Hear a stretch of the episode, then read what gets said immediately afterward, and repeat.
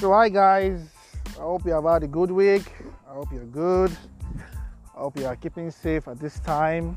Um, again, we are still we are still in the pandemic, and um, I think it's important to follow all the guidelines of um, the health experts at this time. I think it's important to keep safe. I think it's very very critical that you know wear your mask, wash your hands stay six feet apart from the next person that you don't trust, and, and that's critical. I mean, there's so much six feet you can you can do with your family, with your spouse. There's there's so much you can do, but I mean, if you don't trust that this person is not keeping themselves safe, it's safer to do your six feet and you know.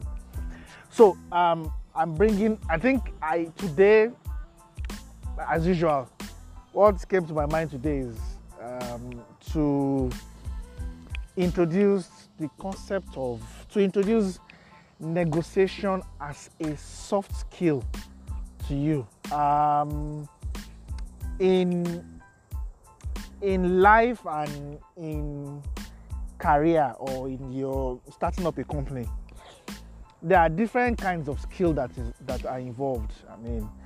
But generally they are they are they are discussed as hard skills and soft skills.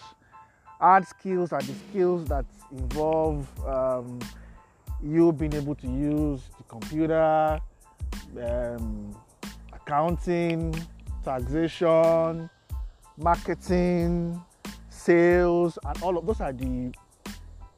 But in, in terms of specific, those are the skills you can generally refer as hard skill. But soft skill has to do with things like communication, leadership, um, building consensus. So, today I would just like to introduce negotiation to you as part of that skill. If you already have it, fine, just might be a reminder for you.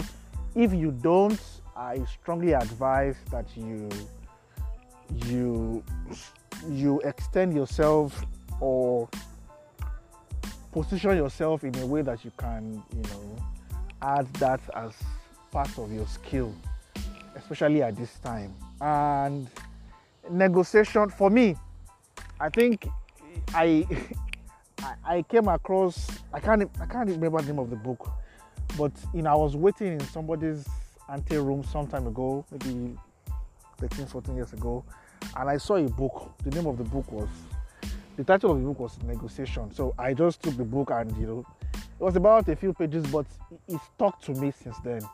I think it simplified the concept to me and you know brought the awareness of the importance of that as a value in life. Negotiation is the ability to get the best or the most suitable condition out of a situation. And that's my personal definition. You might you might define it your own way but i think is the best is the ability to get the best out of every situation. And it, it, it only takes a mindset to stay in that you know in that in that realm. So you you find out that every time you have made mistakes in your life if you if you if you are somebody that audits your mistake every time you make mistakes in your life it's, it's usually an issue of you assume. That's one of the common denominator of mistakes. You know there's there's a wrong assumption somewhere that that helps you to rush a decision or helps you to delay a decision or just helps you to you know not get the maximum out of a situation or circumstances. So negotiation is that ability to to be able to stay in the presence for me. Is that ability to stay in presence just be present in the present make sure that you are aware of the factors that are involved in whatever it is that you want to do or you are planning to do. So if i think i'll use the example of a business or a career a lot of people go for interviews and you know they eventually get the job but usually they leave money on the table you know and that does not exclude me you know, I, there's, there are situations and circumstances where when I look back, I, I just think I left money on the table. But the reason why I usually leave money on the table is not because the person on the other end of the table is not able to afford it. It is because I'm probably not thinking right or my assumptions about the circumstances are not right. So it is very important to note that each time you are trying to make a decision, you are basically negotiating with circumstances and resources available to make that decision. So it is important that you are in a state of mind where you are aware of all the things that you need to be aware. For instance, if you are going for a job, if you are at a the table doing a job interview, you must be sure that you are negotiating against yourself, not against the person that you know is making the offering. Not like you are ignoring the offer that is being made, but you must be able to, I mean, you, you must be able to articulate what you are bringing to the table and then negotiate based on that. For example, if I'm taking a new job, maybe as a CEO or CFO or whatever, I should have an idea of what the industry standard is. So if you, I have an idea of the industry standard, I want to take a job that pays, say, 500 or you know, 10 million. But when I I go to the table without the knowledge of what obtains in the industry per the position I'm about to take, they can offer me 5 million, which is half of what obtains in industry. But because I'm leaving a job of 2.5 million, I would think I've gotten the best deal. It might take a while for you to realize that you know you left money on the table.